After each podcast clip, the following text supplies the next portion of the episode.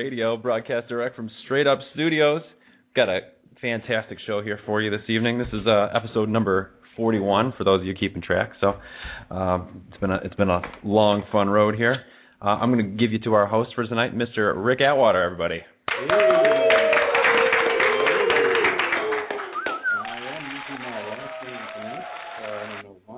Anyway, welcome to Recovery Internet Radio, uh, Straight Stuff on Addictions.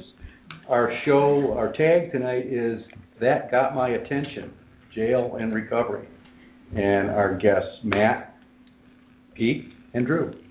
Um, and uh, thanks for joining us tonight where we are every Sunday night at 8 o'clock. We'll be back here again next Sunday night at 8 o'clock with another interesting show. Um, you can call in uh, if you have questions or comments or opinions, if you even if you have some of those, our call-in number is 323-792-2977. That's the same number that we have every week, and I'll announce it again at halftime. Every single week. Yep. Call-in number 323-792-2977, or you can tweet at Rick Atwater. And you can find us at our uh, web address, which is recoveryinternetradio.com. That is recoveryinternetradio.com. um, and you can you can uh, check us out there. We have all the archive shows on the website. Um, can you get can you go there live like tonight and get get this show? You sure can. Okay, You can go there right now. you can go there right now, and this show will be live from there. They'll, Yeah. they'll get the blog talk from there. Easy. Okay. Yeah, as far as and as well as with the with the Twitter account, we can check that. Uh, I I monitor that throughout, and so we've got questions in the past. So if, if you're listening, Yeah. just uh, want to type a quick little quick little tweet to us, we'll They can tweet in. we'll respond. Okay, a couple of uh, a couple of quick things. Uh, some friends of ours that we like to mention. Um, we have Dirty Laundry Designs. Uh, their uh, cards for for recovery. They do um, bookmarks and interesting things for recovery. They're really neat. Um, you can contact Colleen at 815-245-1209 or contact them at dirtylaundrydesigns.com. Colleen was actually on the show a, a month or two back. Another friend of ours, Dr. Tom Franz at Franz Chiropractic. He's uh, the best guy in town. If you need chiropractic care, call 815-444-9466. And I think with that, we'll just get on with it. What do you think? Ready? Ready to go? All right. So, um, I guess what I'd like to do is like to have you guys uh, just maybe do, go one at a time here and talk a little bit about what got you. You know, the show tonight is obviously about the relationship between uh, jail, incarceration, and recovery. And you guys, you each of you are coming from a different sort of a different spot on that. You you've been around a while. You did that before. You're recently out of jail, and Matt, you're not in jail yet, but about to go in. That's so, right. So let's talk a little bit of, a little bit of background. You want to start, Drew? Give us a little bit of background on your on you. What, what was going on? Um, well, my name's Drew. I'm 26. Um, you know, I'm a grateful believer in Jesus Christ. I'm an alcoholic and an addict. Um, you know, I grew up in a middle class, uh, normal family. You know, I got uh, three brothers.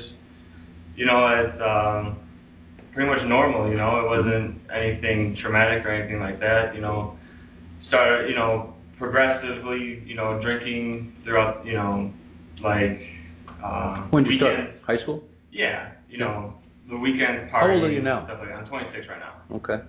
and um, pretty much with the drinking, it was just weekends and and you know the partying and stuff. That's where it started with, and just progressed into you know drinking after work and stuff like that. And then the the drugs came in with that, with the the drinking and stuff like that. So um, what drugs? Yeah, Like I- what kind of drugs? uh, cocaine, Yeah. ecstasy, marijuana. Yeah. Uh, you know, um, In that uh, order? And stuff like that. You know, just uh, what's that? In that order? Uh, no, it probably started with marijuana and Yeah. then cocaine Yeah. and then ecstasy. Yeah. Yeah. Yeah, 'cause most most people start, you know. and um, smoking you know, first. I I would uh, pretty much pick up quantities of drugs and sell them to my friends and stuff like that because I was always, you know, I was very compulsive, very, you know, never thought of my my, you know, my my decision making to my consequences, what would happen if I, you know, did stuff and, you know, I, I would. uh Is that what compulsive is? Like not thinking of the consequences? Very compulsive, yeah. Yeah. Yeah, I was very compulsive. Yeah. And uh you know, and just not not thinking about what what the outcome of the stuff would be, you know, and I always thought it would never happen to me. I always thought, you know, I do prison time, yeah, right. I'm you know I would I, you know, I'm invisible kind of thing, you know. I have I'm just a nice middle class white kid that does- Exactly, does you know, drugs. it- yeah. it would never happen to me. So I, you know, I, I, I was always trying to make a quick buck too. You know, always trying to get ahead. And I also like the, you know, the, I don't say so much power it gave me, but it gave me some control over people and, you know, who I was going to sell to and who, you know, I did business with, and you know, people always calling me, and you know, gave me a sense of popularity. You know, so I, I started really getting into you know, selling drugs and stuff like that Right. because of that, you know. So Are you still um, living at home? Yeah, I uh just uh recently paroled out of prison Mhm. um July of 2012 Right. and I uh paroled to my mom's house Right. and uh I had to do some um house arrest there Yeah. and uh you know, I'm still currently living there, yeah. Were you living there when you were um, selling and carrying on? No. Uh, I, I, I, I was uh, living with friends in Yeah. a condo, so, uh, you know, Were you paying rent? yeah. Yep, yep. you know, you know, living with friends. You just got to ask. Yeah. You know, was that couch surfing or was that? No, I you were paying rent. Was yeah. your name on the lease? No, it was not. No. No. I lived uh, with a girl that, uh, Yeah. her mom owned the place, so. Oh, okay. Yeah. Yeah. Rented, pretty much rented me out of a room there. Okay. So, but um, you know, it's just uh, pretty much my foolish behavior got me to foolish and you know not thinking my consequences. Like I, I said, I have three DUIs, and you know, because of my third DUI, I have a felony conviction, and I also have a Class X um, drug charge as well for ecstasy. So, you know, I did I did time on the Class X um, the Class X drug drug charge and uh, I did about three and a half years on that. Okay. So, And you've been out about a year and a, about six months. Uh, yeah, I did about six, seven months. Yeah. So, Okay. uh, yeah, I did about three and a half altogether. They gave me six years, and When did uh just uh, well, maybe I'll, I'll just ask this one last question and we'll we'll we'll pass it along. But but when did when did it dawn on you that you were a little bit more than just compulsive and liked money and power? That you like had an addictions issue. um, well, it, it didn't even, you know, dawn on me. Like, oh, it's like I didn't care Okay. at all. You know, Yeah. I knew I had uh, alcohol problems and Yeah. you know, problems with uh, people I hung out with and problems with, you know, stuff like that. And the law, I was always in court, always in court. Right. Every every month I had a court date. So Yeah. it's not You not even like People here seem to understand understand what you're talking it's about. it's it's, Oh, yeah. it's, I guess Yeah. it's the problem of not caring about the future or Right. where I was going in life. It was just pretty much a destructive uh, pattern that just kept on going, and I just it was pretty much I was you know my my own worst enemy as they say. You know I Yeah. just was I kept you know you know just hurt hurt myself over and over and over, and I you know Right. I You had never done anything to, to about helping yourself prior to. No, Going to the only the only thing that I went through was because of two prior DUIs, court mandated they make you go through counseling, Right. and I just you know kind of just kept my head down and went through it as Right. quickly as possible and got it done. You know, the second Right. one I I didn't even finish it. I ended up To BS them. uh, yeah. And minimize everything. hopefully, hopefully I job, get the, hopefully I get the minimum Yeah. uh, the minimum amount of hours, you know. So Right. Uh, you know that's the only thing I really uh, went through. Yeah. You know, and Nothing like I said, I kept my head down and tried to just get through it, you know, and lied through my teeth to them, you know. So, Sure. but this this time around, going through it, it's just um, you know I was a lot more open and uh, you know it was a lot more help when I went through it when I got out, you know. Yeah, it's amazing how that works, isn't it? Yeah, and uh, you know, it was.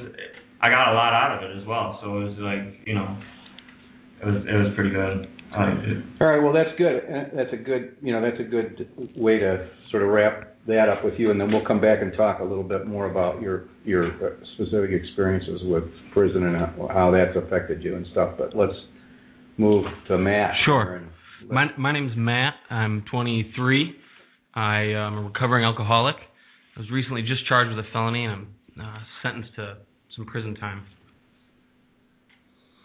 Okay. Yeah. Mm hmm So tell us about yourself a little bit. How did you, how, how did you get going on the? on the, Well, I had some uh, drinking issues, like Drew was saying, uh, younger in high school. It all started there, and uh, What, what, a lot what of- would you say are, what, what are drinking issues?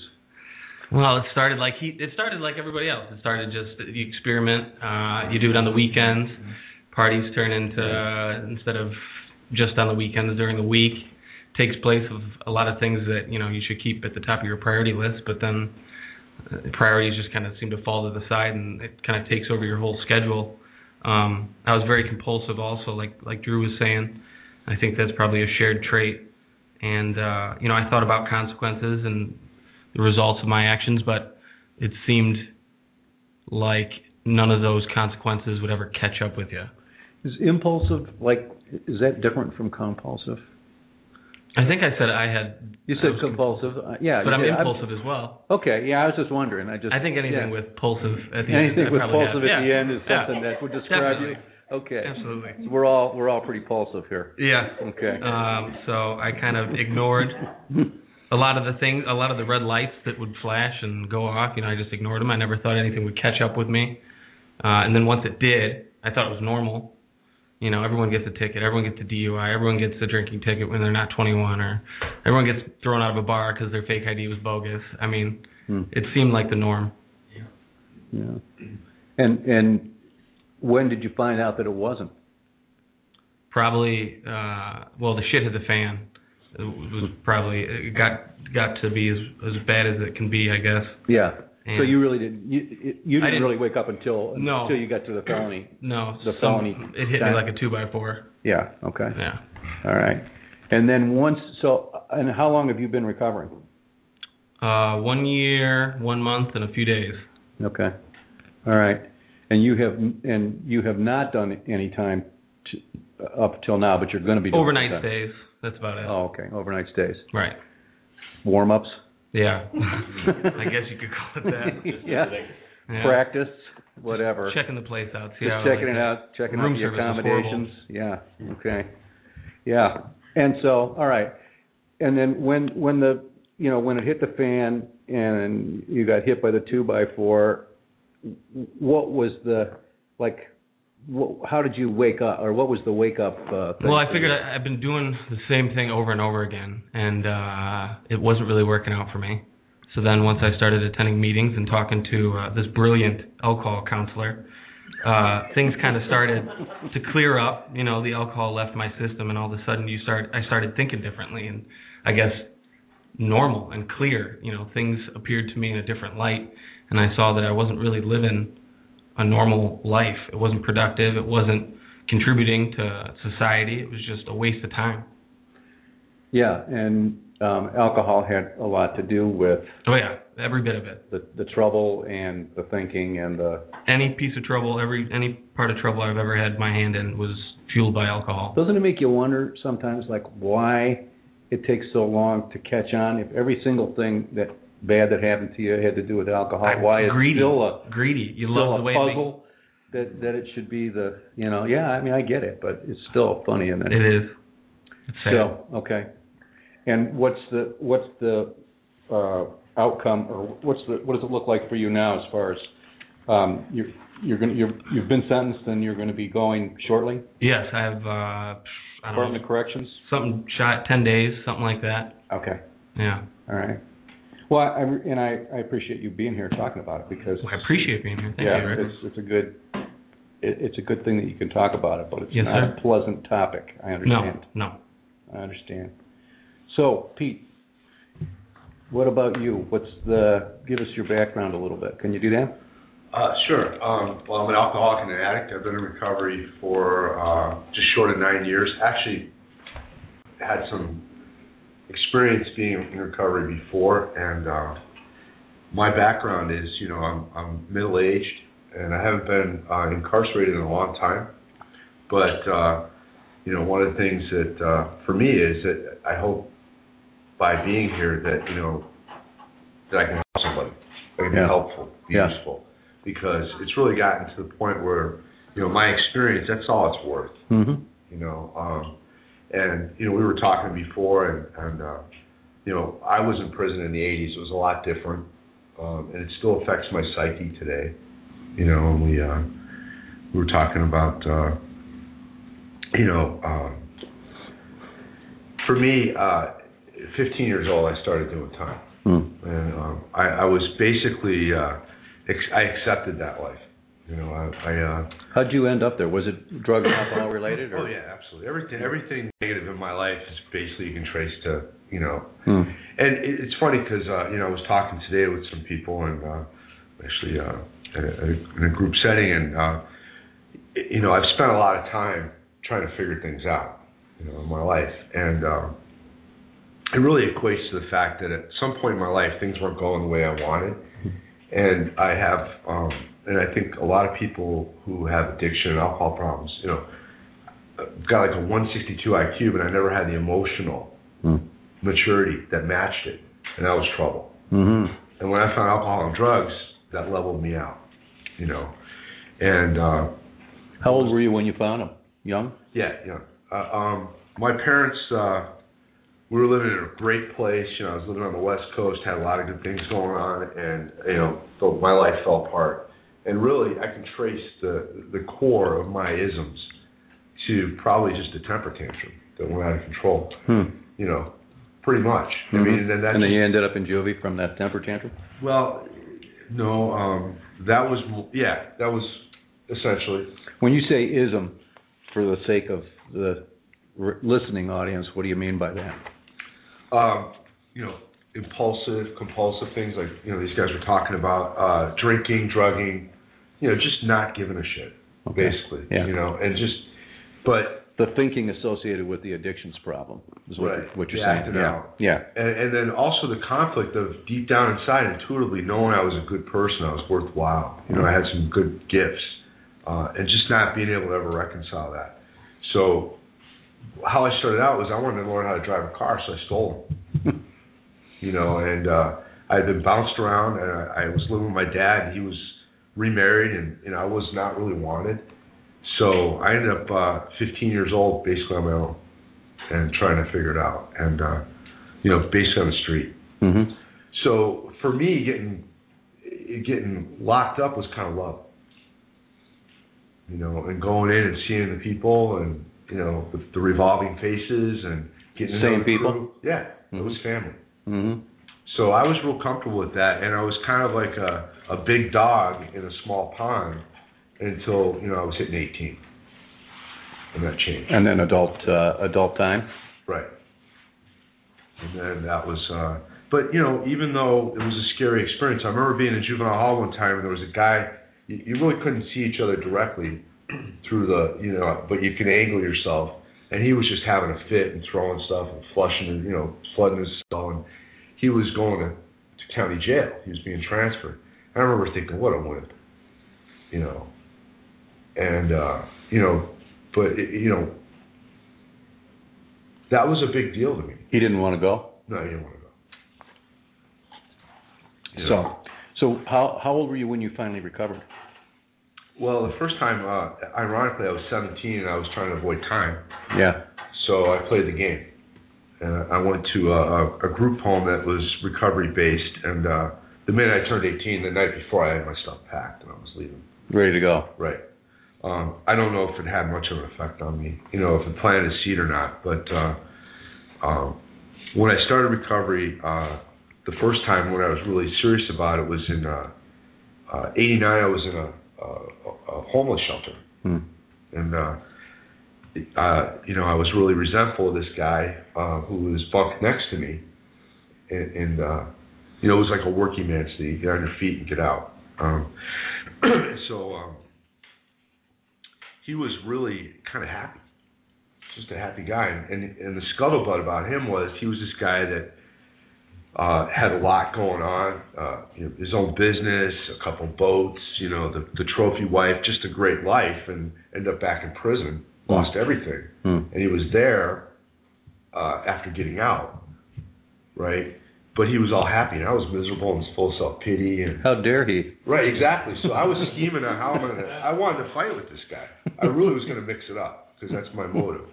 You know, if, if I'm uncomfortable, it's it's you know. And uh, so one day I got the courage up and I was like, hey, you know, what the hell is your problem? You know, and I really wanted to fight him, and just because I wanted to feel better. You know, and he threw me a big book. One of those big blue ones that has Alcoholics Anonymous on it. Yeah, Yeah. and it hit me like a ton of bricks. Hmm. No, I didn't stay sober. I, I went into recovery, got 18 months sober then, uh, then went out for a little while, then got seven years. Went out, and then uh, now I'm coming up on nine. But but I'll never forget that moment. It was the moment of clarity for me. It was really a big deal. Okay.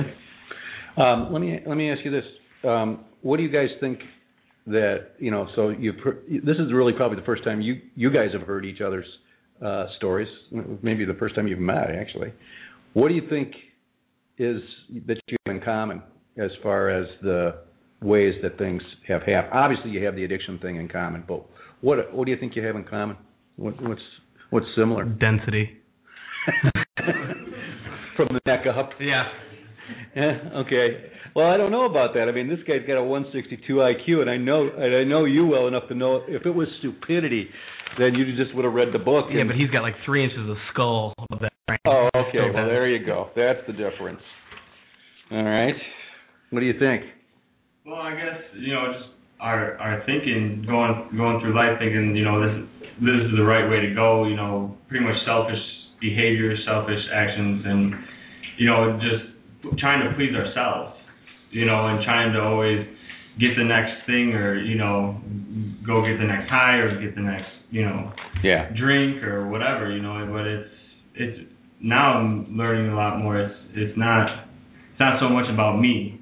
It's about reaching out and helping other people and Mhm. you know, even with our stories that's how we can you know, we connect with each other and we connect with other people who might be still in that spot, you Yeah. know, Yeah. that we can help out, you know, but you know, we probably all going through life are just trying to fulfill this selfish need to, you know, you know, the hole in us that we're trying to fill, Mhm. whatever it may be, you know, the drugs and alcohol, or you know, you start out start out small and just progressive. Do you think there's something there? Do you think there's something specific to guys who have addictions problems and end up going to jail that, that that's different from another guy that has an addictions problem and doesn't go to jail?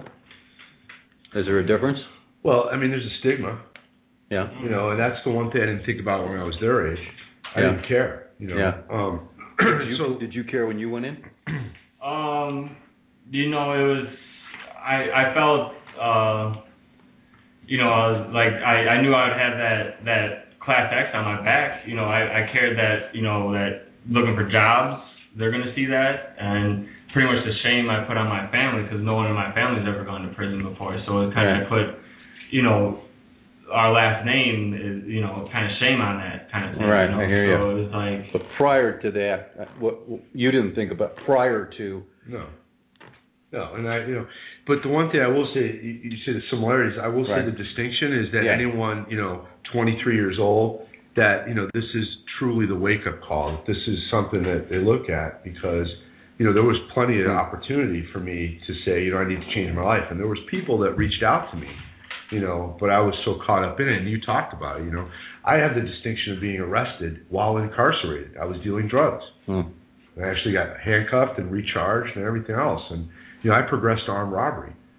You know, and um, you know now I, I look at it and it's it's a sad thing. It's really sad. It's saddening me. And I used to have this pride about it. You know, Mhm. because you know, um, you know, because uh, the bottom line is, you know, I was a scared little boy.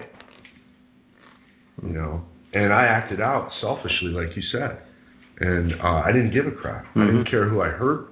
I Mhm. didn't care whose car it was, whose whose who the victim was of an arm. I didn't, you know.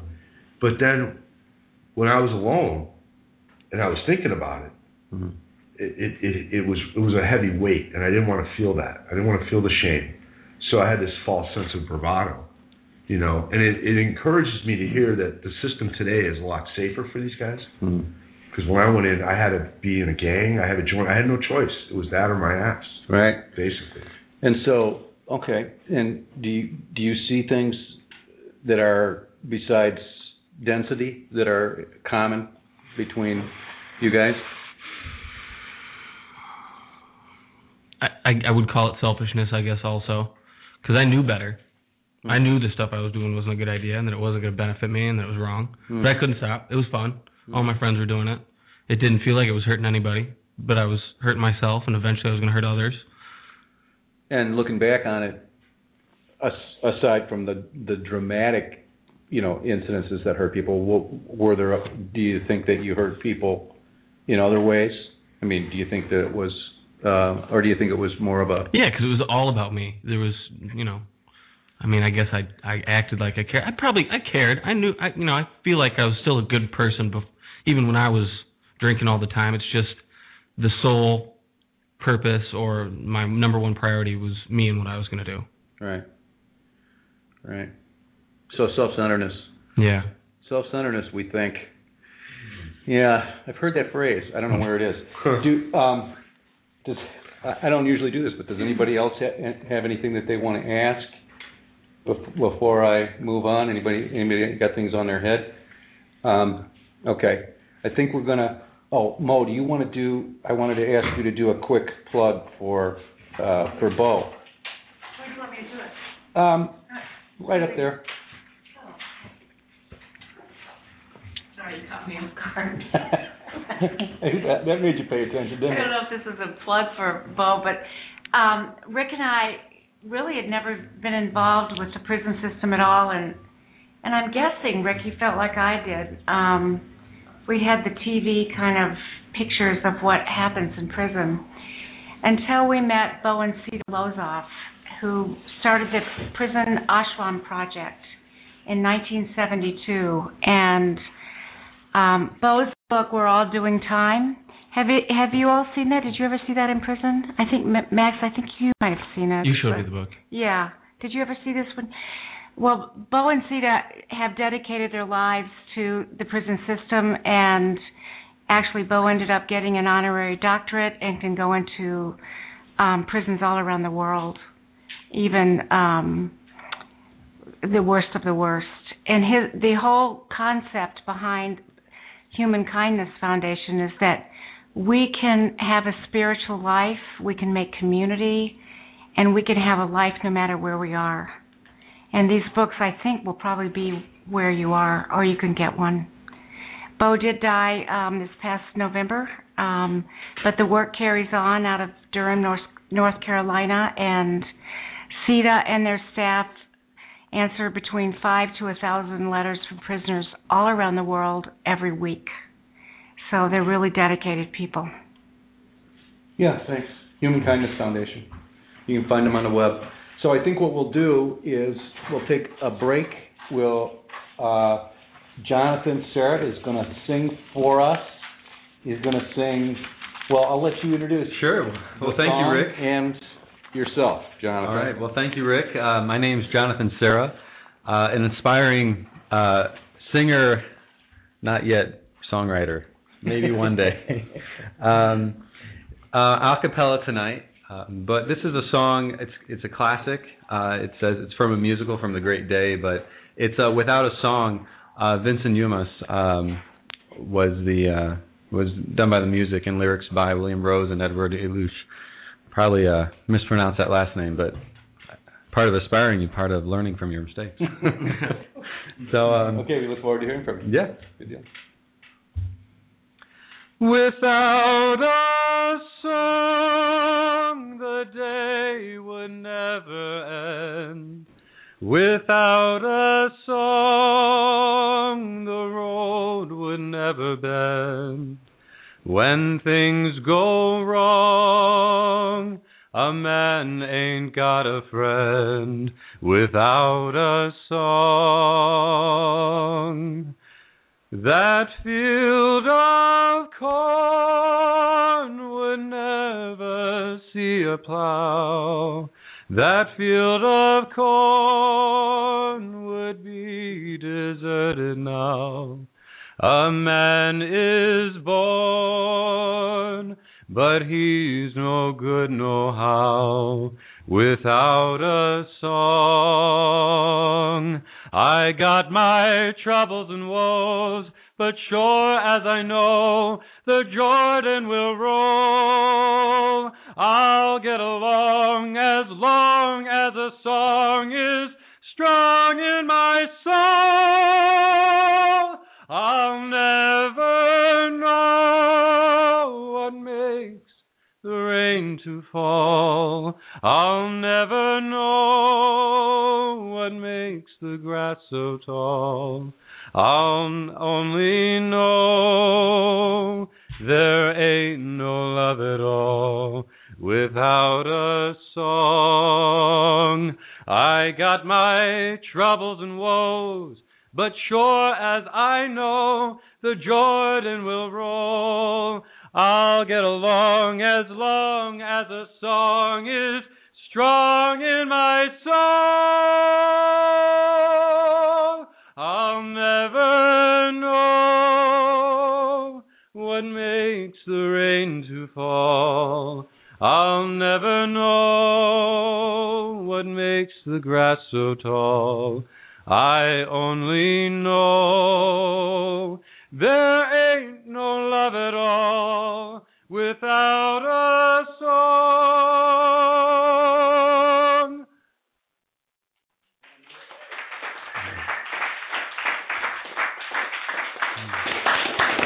Thanks, Jonathan. Thank you. That was really great. And, uh, and you're gonna do, you're gonna do one more at the end for us, right? Yes. Okay, we got that, we got that squared away. So, um, so let's get back to what, what we were talking about. I, and, uh, I guess this, so this half really is, uh, I'd like to talk about, um, some of the actual experiences of prison and, and how that fits in with today. And let me, let me, for those, for those guys here, the two of you that have been in prison, did you, was it what you thought it was gonna be when you went in? Did, I don't care who wants to start. No? No, um, in a couple ways. I was scared, scared to death, you know, honestly. And, um, but ironically, um, some of the closest, uh, I don't know, it's kind of, somebody told me once it's kind of like being in war in a way. I have some post traumatic stress syndrome from prison. There's a lot of stress, Hmm. You know, a lot of trauma. What is it, just the, the, the, the, the, ambient fear of it or Yeah, the violence? and and we were talking like back in the '80s, it was very gang. There was a lot of problems. I mean, I was constantly on guard, uh, and if it wasn't for the fact that I was aligned with some guys, um, you know, uh, it would it would have been a very very seriously dangerous place. Hmm. Um, and there was a lot of you know violence, a lot of violence daily. Hmm. So um, in nowadays, from what I understand, the guards have control. Where you know where I was at, the uh, person who brought the meds in and stuff was you know extorted to bring a gun in, and was doing ended up doing time. It was pretty crazy. Um, but I, I really once I was you know a part of that you know daily routine, some of the closest friendships I've ever had. It was literally knowing somebody had your back, Hmm. you know, and that was you know sitting on the yard. It, the thing I was always seeking, and I was completely dysfunctional, but that sense of belonging, that was one of the main places That's where you found that it, I found it right? was there. Um, and you know, but I still wouldn't commit. You know, we were talking. I, I, I ended up uh, I, I ended up getting in trouble for not getting a tattoo. So I was near the end of my time, and one of the things that happens, at least back in my days, they want you to be a lifer. Those buddies want you to be. They, they'll, they'll, you know, it's they want. There's misery enjoys company, I suppose, but that's the modus operandi of the guys that you know are doing the life. They want more lifers. And this wasn't something, that, I mean, this isn't something you could possibly anticipate. No, so you know, my loyalty was tested. I needed, I I was supposed to get a prison tattoo, and I didn't. So I, I was given what they call a violation, um, which was 50 shots to my head. So in a, in a, a part of the yard by the handball court where nobody could see, the guys would line up and they were all they, they were dialing in for my head, so I could protect my face, and that was it. And that was in order to stay as a part of the game. Um, but there was a part of me deep down inside that knew I didn't want that brand.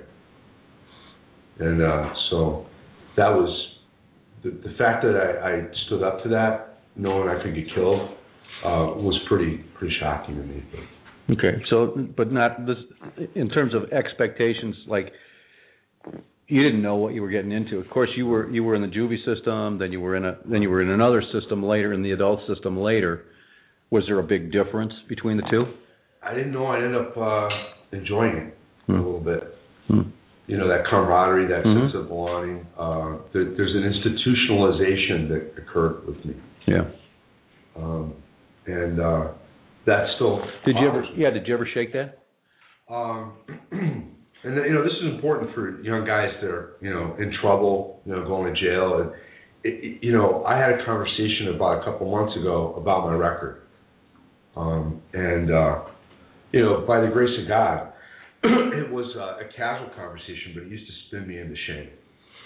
So uh, there are times when I think that um, the irony is is that if if I don't make proper choices in my life spiritually, uh, I'm I'm doing time.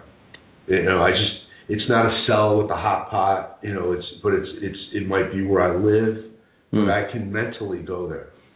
Right, and on the other the other side of that, and that's what the the what Mo was talking about. Bo Lozoff is it, his whole thing is freedom is between your ears. Right. Yeah. So is so is prison. So, yeah. Well, I'm so you've you've found freedom, Yeah. Yeah. the good kind. Right. Yeah. So what do- what do you was was jail or prison what you thought it was going to be? Um, you know, when I was in county, I uh, I got I got in with a bunch of a bunch of guys that were kind of they've been through it, they've been down a couple times, so they were kind of telling me what I need to do, you know, what do I need to get, how I should, you know, handle myself, and they kind of settled my nerves. But I was, I, you know, I was nervous about it. I wasn't scared about it because, like, you know, he said prison isn't anything like it was in the 80s or the 90s at all. So, you know, they kind of settled my nerves when I was going through county and stuff before I went in there. But, you know, uh, you know, it was You can't be prepared for it, can you? no, you really can't. You know, it was. uh uh It wasn't as bad as I thought it was gonna be. you? Mhm. You know, but it, you know, it had its ups, ups and downs. You know, out of the three and a half years, I think I did about uh about six months in segregation because of my own actions in there. But Say know, what that is. segregation is pretty much you're in a cell with you or another guy, whichever one. Um, you could be in a single cell or a double cell, and you're pretty much in the cell 24/7 throughout the week. And you, at the end of the week, on a Saturday or Sunday, you get your shower and you get about an hour out on, on a, a brick uh, patio type fenced in to walk around, and then you go back to your cell for the rest of the week. Hmm. So you, you know, you you're on lockdown. You you get all your foods to your your your cell. You get you know And that was because of behavior in prison. yeah. That- and uh, it was pretty much me. I didn't like my my circumstances of where I was at. So it's what what they call walking yourself. It's pretty much refusing to go into population because you don't like where you're where you're at. And I was in a in a prison where I was. I didn't I didn't uh I was in a minimum prison and I didn't I like how they ran it there and it was the it's a bit it's a long story but it's just I just did not Hmm. want to be there and I went to a max after that Hmm. you know and to be honest with you I liked how the max was a lot better because in minimums you you do your time around you know whatever it is you're in dorms you know if you're 25 man dorms or 100 man dorms Mm-hmm. you know, you're doing time around, you know, that many people. When you're in a max, you only got you only got to do time with yourself. Yeah. You know, so it's a lot. It, you don't have to be around so many people, and that's why I like. I think what what I think what I heard you say the, the when I talked to you the first time is it's the difference is you're around 25 guys that could steal your shit instead of uh, just one guy. And Yeah. you know, also like when you're sleeping and stuff, you got you have a, you know, you don't, you know, you might you might have pissed someone off earlier on rec, and then you're sleeping. They they could easily attack you or do whatever they want to while you're sleeping. So you're kind of you're kind of open, you know, while you know if you're Mhm. taking a nap or you're sleeping and stuff like that too, or you just Yeah. hanging out not not on guard or anything like that either. So it's So you didn't like it there, so you did what's called uh, walking yourself. walking yourself. refuse to stay in population, Okay. which you know they give you a transfer. You Yeah. sit, you sit in seg for a while. So. Yeah. Okay. So that's but, yeah. But it was, you know, it wasn't what I expected really what I was going to go through. But you know, it, you pretty much gotta, you know, go through it. I guess I, I did the, I did the crime, so Yeah. I was going to do the time. You know. Right. So what do you think about this, Max? Uh, I'm anxious. Yeah. I was pretty fearful at first. Um, you know, I talked to guys like Drew and a couple other people, and they kind of put my my nerves at ease. I know it's gonna be rough. It's called prison for a reason, Right. but I have hope, and I know that uh, somebody told me to view it as as uh, not an end to your journey or an end to your path, but you know, just another stop. Hmm. And that's how I'm viewing it. I'm just gonna do what I have to do to get through it and come out on the other side. Yeah. What do you guys think about that? Yeah. Um, you know, going in, Matt, you you just need to go in there with a positive outlook and look at it as you're going to do something positive with that time.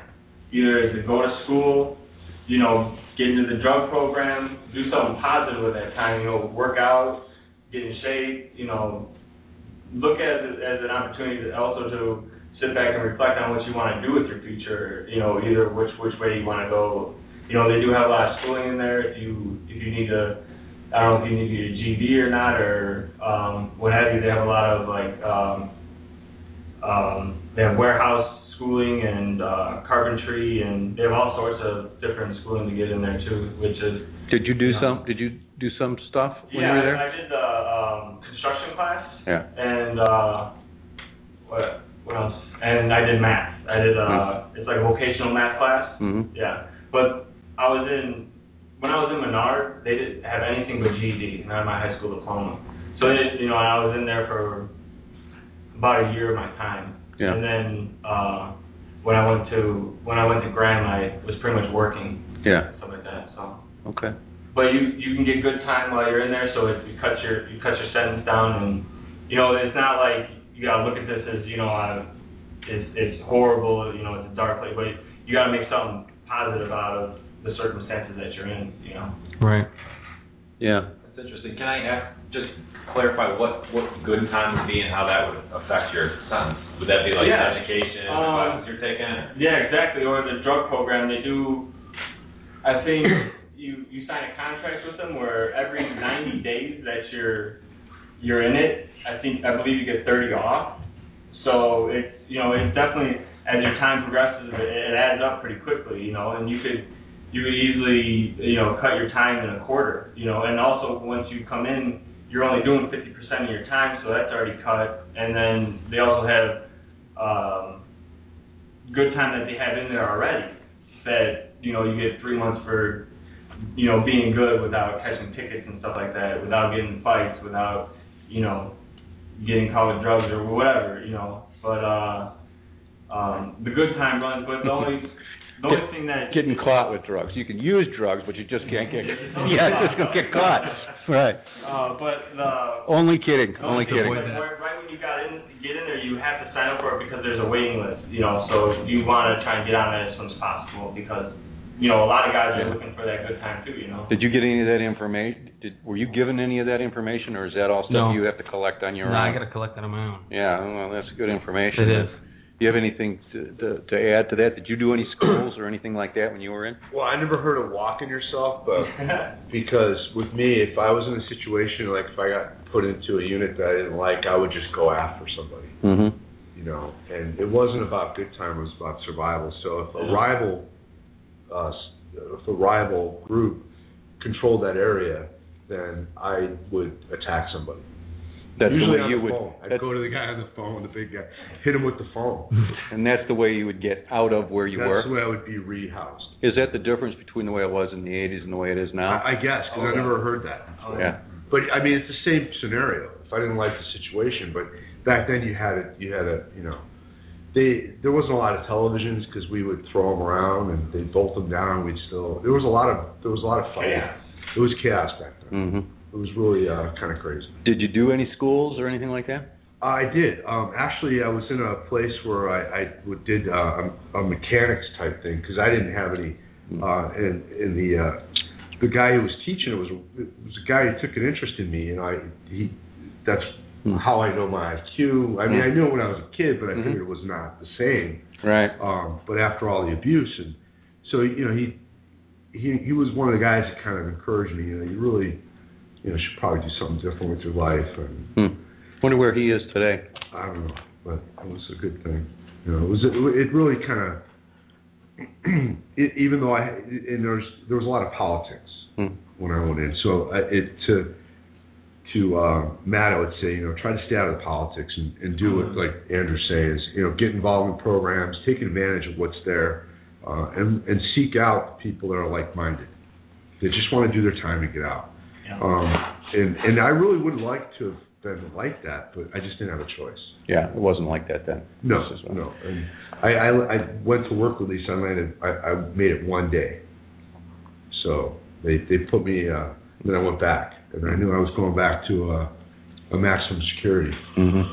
Did you did you do any extra time because of your actions inside of prison? No, because they were trying to get people out too. It was overcrowded, and then I don't know. You know, it's. Uh, um. Uh, well, aside from wh- when I got arrested in county jail for dealing drugs, I mean, I got extra time there, but uh, I didn't get the good time. So that that's the thing. I didn't get as much good time. So it wasn't about extra time. You lose your Oh, okay. your ability to. Uh, You lose what you could have got. right. So let me ask you this. And this is for this is for all of you to to talk about. But um, so what's the what did you learn, or what what what's the underlying stuff that you came away with? I don't just mean the intellectual stuff or the survival related stuff or going to school, but I mean what did you learn about you? What did you learn about recovery? How did it how how did it work for you? I mean, did it did did your your time help you to stay sober? Did it cause you to stay sober? How do how do those things play?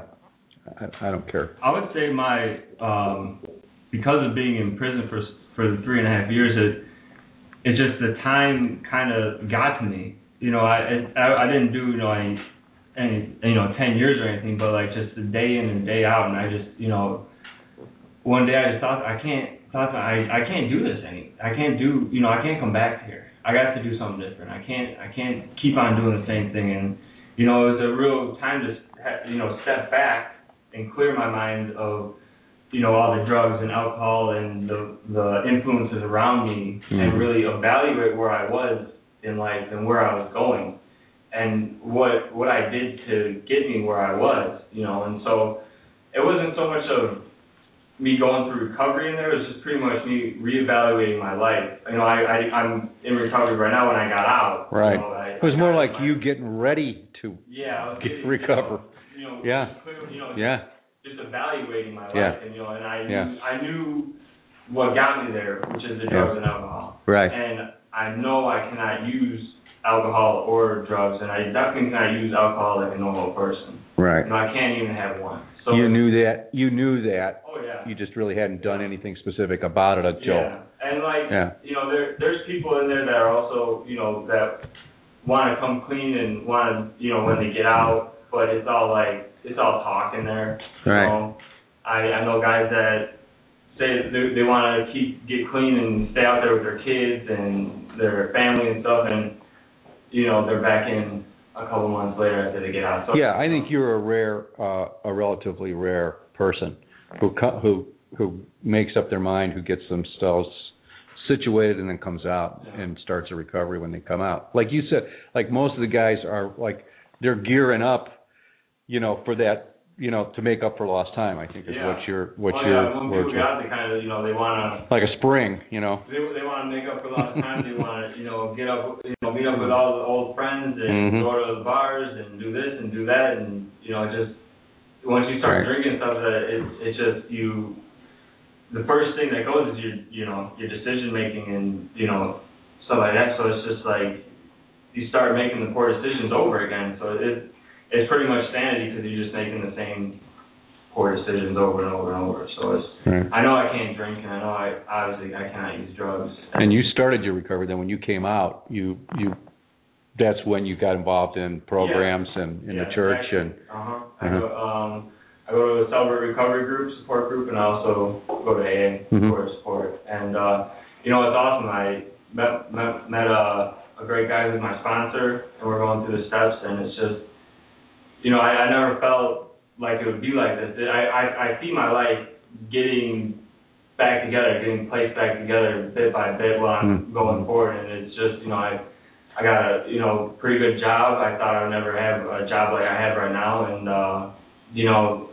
it, it's not even like I, I have to work towards it because it's just I you know I want it. You know I want to move forward emotionally and and mentally. You know, and I know if I drink, I'm just going to be stuck in the same place. yeah. You know, and I I want to Yeah. move forward as a person. You know, and uh, And it's kind of in in in a way, Matt, it's different for you because like you're in recovery, Correct. going into I'm hoping this will tighten everything up. Yeah. You know, I'll have plenty of time. in certain ways, I'm sure it will. out here. Yeah. You know, when you're have the freedom to the accessi- accessibility to everything. You know, you go through a little bit of temptation, or or you uh, you know your spiritual contact isn't always in tip top shape because you can go play video games or go hang out with your friends. But when you have that solid alone time, I'm hoping everything will come together and I can really work that out. Maybe my uh, my sobriety and spiritual contact will come out all buff too. Yeah, maybe it will. Yeah. Along with the along with the rest of you. Well, yeah. Yeah, but I mean, you're. I, I have known some guys that are that have you know gotten gotten into recovery and then done, you know, then done time for stuff that happened prior to their Mhm. recovery. So it's not altogether uncommon, but yeah, it's it's. uh I'm hoping that'll help me work through the time as well. I hope that'll, you know, my uh, my mental stability, my contact with my higher power. I hope that will keep me calm in Yeah. that long, drawn out time because I have a little bit of a Yeah, you got a lot of en- you got a lot of energy. yeah yeah I'm antsy. I got antsy. So hopefully that'll help with you know keeping me chit cool and hooking up with people. You can that- use some of the tools that you learned. yeah yeah, to, yeah. yeah. What What about you, Pete? What would you say were were some of the things that you learned? Um, Not much. Mine's a cautionary tale. I didn't get Yeah. recovery till later. Yeah. Uh, I learned I don't want to do that anymore. yeah, You know, it's part. But you know, it, and I my that's the hat's stick your finger in the blender philosophy. Yeah. Yeah. Um, it, it, it you know, I, I got to say it like Andrew coming out. That's rare. I mean, everybody in prison will just if you're talking to the right person, it's gonna you know you're gonna benefit from it. Whether it's a counselor or whatever, you're gonna tell them all the bullshit in the Mhm. world, and you're really good at. it. I was really good at it. Mm. You know, from- Tell them, tell them whatever. whatever, you know. And, Right. and- but you know, even with sincerity, too, um, it's rare, in my experience, you know, that um, people don't fall back into the old, you know. So I, you know, my hope is more of a tale of cautionary for people because there's still today the things where, you know, I'll be slighted or feel, you know, I have to, I have to check myself and I have to. Mm. There's a part of me that, you know, there's a reaction that I have to, you know, or I'm paranoid. Mm. I mean, I saw a guy uh, in a meeting one time, and I, I think I shared that with you. Yeah. And there was a, a, a, a bunch of circumstances that happened in my life where I was haunted. Things were popping up, and you know, uh, it brought back, you know, so I, I it was weird. I, I never saw this guy again before, but a guy that went in back in the '80s and he just got out, hmm you know, and uh, that shook me. Right, but you, but the thing, I think the that you know, I mean, there's an advantage here because I know a little bit about that. But the thing I would say to you is that what the learning part is that you know what that was then when it happened, and then you got you got through that. right, You got through that paranoid stuff right. and all of that nonsense, leftovers, PTSD, whatever it Right. was. the only benefit I have I, from my experience is to maybe you know I, I did at one point in my life talk to guys that were at risk, you know, do things like that. Hmm. That's really all I can offer because at the time I didn't get recovery. I, I, recovery wasn't in the mix. Right. Um, it came later, Yeah. so it's it's just part of my experience that hopefully you know I can be uh, I can use it for a positive. You know, Yeah. You know, be of service. I've got well, basically, I've got time for one more question. and, and then we're going to go back to Jonathan for a, for a song. But um, my my last question is, um, if you know, what would you what would you tell people who um, you know who are who are looking at you know who are starting to take a look at their drinking problem or their drug problem, have had some criminal issues, you know, maybe messing with the court system a little bit. What what would you tell them? I mean, what what would you say to them? What would you say to these uh, young people who are looking at trouble? You got any words of wisdom for them? Well, one thing is, you know, all, all, all the people you're probably surrounded by, your friends and stuff like that, you know, when you do get in trouble, they're not going to be there. You know, it's going to be your family, for one. And, you know, it, it's so much easier to do right, to do the right thing, you know, and, and it's just, you're pretty much fighting yourself when you're going through the alcoholism or, you know, the drug addiction or whatever. It's pretty much you fight, fighting against yourself. And when, I think when you come through that, you get to know yourself even better. And you know, it's just I don't know. I for me, I'm I'm always trying to do the next right thing, and always trying to you know improve improve who I am, except for you know beating myself up and you know harming myself. You know, so if someone it's it's just so much better without that stuff, and you know it's it's just like an aid kind of thing, using and and and using drugs and stuff like that. So it's I don't know. I, Yeah. I So think it's a lot. yeah. It's a lot easier on the other side than. so the people, yeah, it's easier to do right, and all those people around. You're saying all those people around you aren't going to be your support system when when the, when. oh no! When shit hits the fan, they're gone. Bye bye. Yeah. Right. For me personally, I when I went in, when when it, when it all went down, it, there was no one around me except for my family. Right. Uh, the family started finding the whole. Yeah. The people that were with. That's good. That's good stuff. Uh, if you're in a situation where you have to, and you're looking at yourself and you're wondering why you're in that spot and why it's happening to you, I'd tell people, you know, you don't have to live that way. You can totally change it, turn it around. You're making the choices uh, to stay where you're at. Do you know? feel like you have? Do you feel like you've done that? made a choice to be different? Yep. Yes, absolutely. It Do you feels feel like you've turned it around? I'm on the upward. I mean, obviously, I have to go through a little bit more to to to pay for my mistakes, but I feel like I'm on I'm on the right road now. Yeah. And it's easier than it seems. It seems hard, like it's gonna be able to, you know, to let go of all that, but it isn't worth anything. You know, when you let go and you finally get on that road to to true freedom, Yeah. that's where the real worth starts Yeah. piling up. Okay. Pete, anything you want to say? What would you say? Word of wisdom, words of wisdom to people who are playing with the drugs and the alcohol and the and the and the uh, juvenile justice system or the justice system. What would you tell them? Um, honestly, I tell them to, to pray. Hmm. You know, and I know that uh, probably I wouldn't listen to that when I was. It, it's hard to say because, um, you know, my experience is I wasn't very teachable at that point, and um, you know, it takes what it takes. But uh, I would, you know, if somebody is obviously if they're listening to this show, or if they're contemplating, it's like a friend of ours says, you know, you, you know, you're not here because you know you're not listening because uh, you know on Sunday night. That's I mean if you're if you're contemplating a change, follow your heart. Right. Follow your heart, and you know reach out. You know, and there's people like you know Andrew and and uh, and, and Matt, and, and you know there's a lot of resources out there, and you're not alone. There's a solution. You know, and you know again the cautionary thing is is that you know um, there's a lot of things that you don't think about you know, as a result that, you know, um, that, that can really, you know, affect you Hmm. and, and the people you love. So, Right.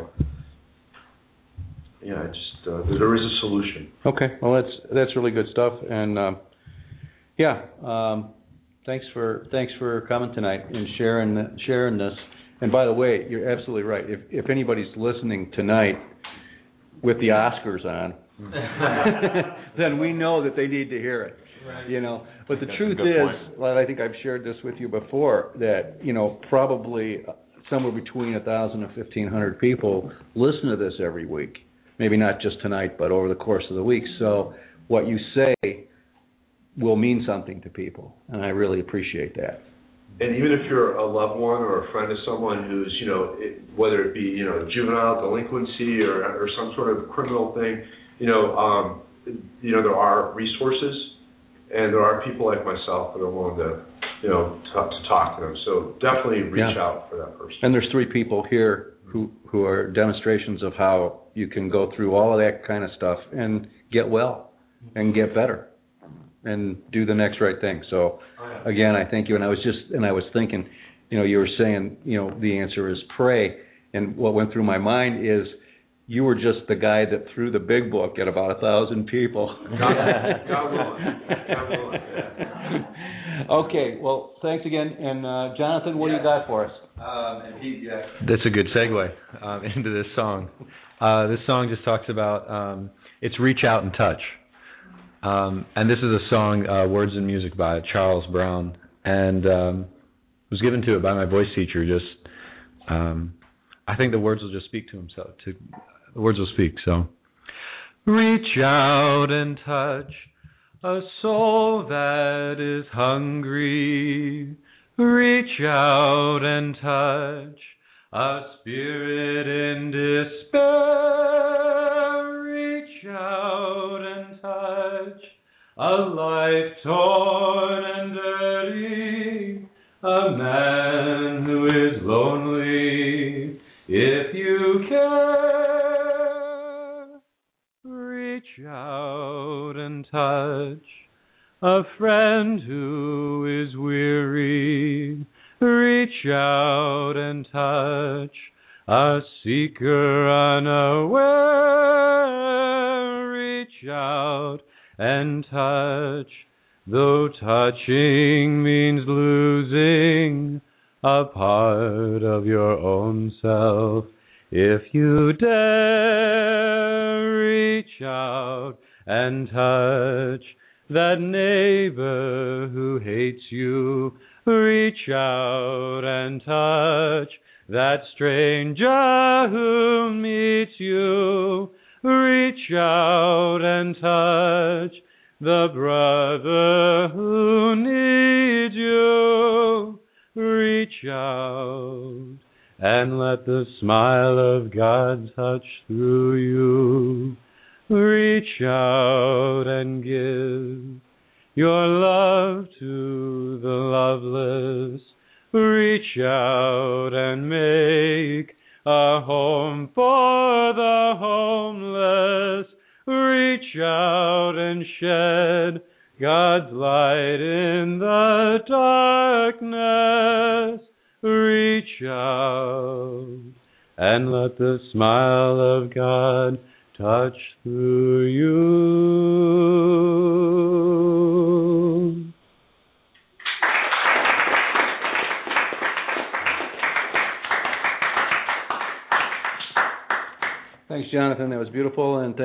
again, you guys, for coming. Really appreciate it. Thank you, uh, studio audience. You guys are great, and uh, those people. Yeah, yeah. A little clap, with a little hand for yourself. A little hand.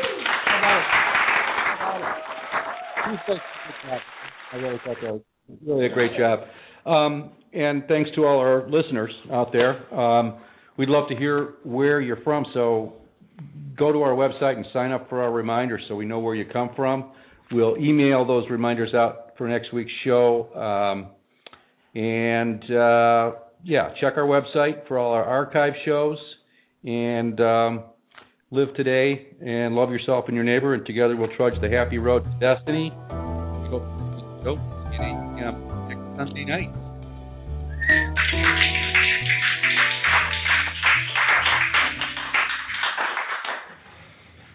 We're good.